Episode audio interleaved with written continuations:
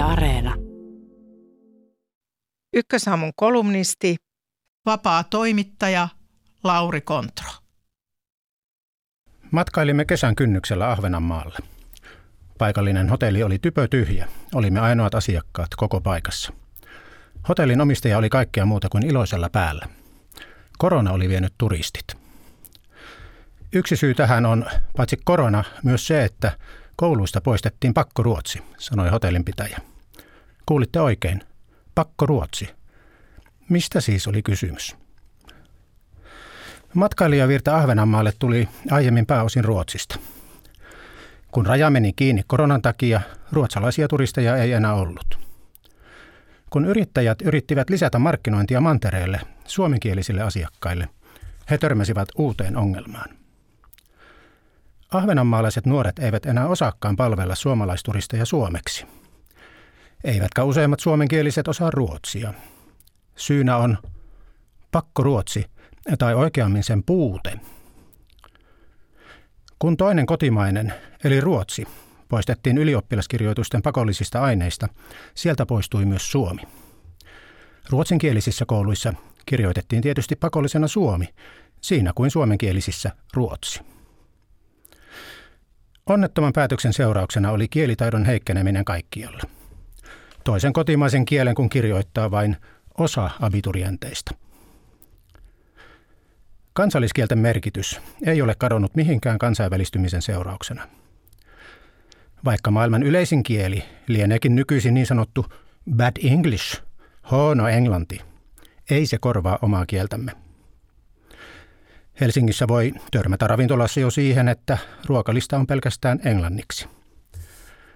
Toki keskivertokansalainen siitäkin kielikokeesta selviää, mutta ainakin itse haluan tilata vielä pihvini kotimaisella tai ainakin toisella kotimaisella kielellä. Helsingin pormestari Juhana Vartiainen eh, näytti sanoneen, että Helsinki voisi julistautua englanninkieliseksi kaupungiksi – jossa englantia osaavilta ei vaadittaisi myös suomen ja ruotsin kielen taitoa. Sillä tavoin kuulemma saataisiin tänne nykyistä enemmän huippuosaajia, heistä kun on kova pula. Epäilen hieman reseptin toimivuutta. Voi olla, että huippuosaajien puutteeseen on muitakin syitä kuin se, että katukilvet ovat suomeksi tai ruotsiksi, tai että kaikissa ravintoloissa ei vielä ole englanninkielistä ruokalistaa.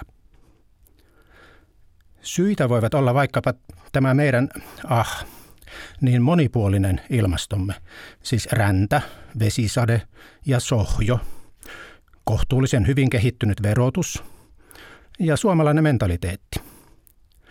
Mehän olemme, kuten runoilija Bertolt Brecht sanoi, kansa, joka vaikenee kahdella kielellä.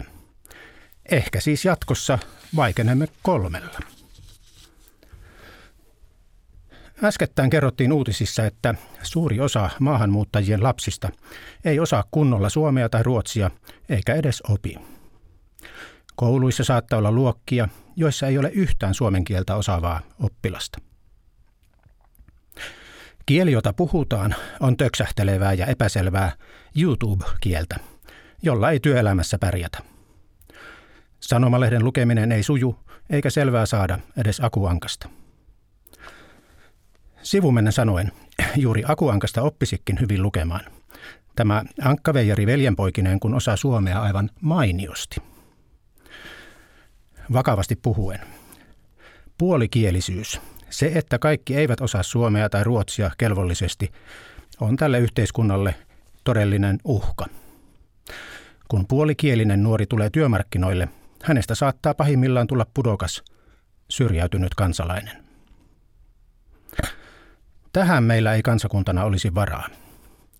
Me tarvitsemme jokaisen nuoren tässä maassa. Koululaitoksen tärkeä tehtävä on varustaa nuori sellaisella kielitaidolla, jolla yhteiskunnassa voi selvitä. Tämän vuoksi sanonkin, pakko Ruotsi ja pakko Suomi ovat hyviä ja kannatettavia asioita. Ne on saatava takaisin.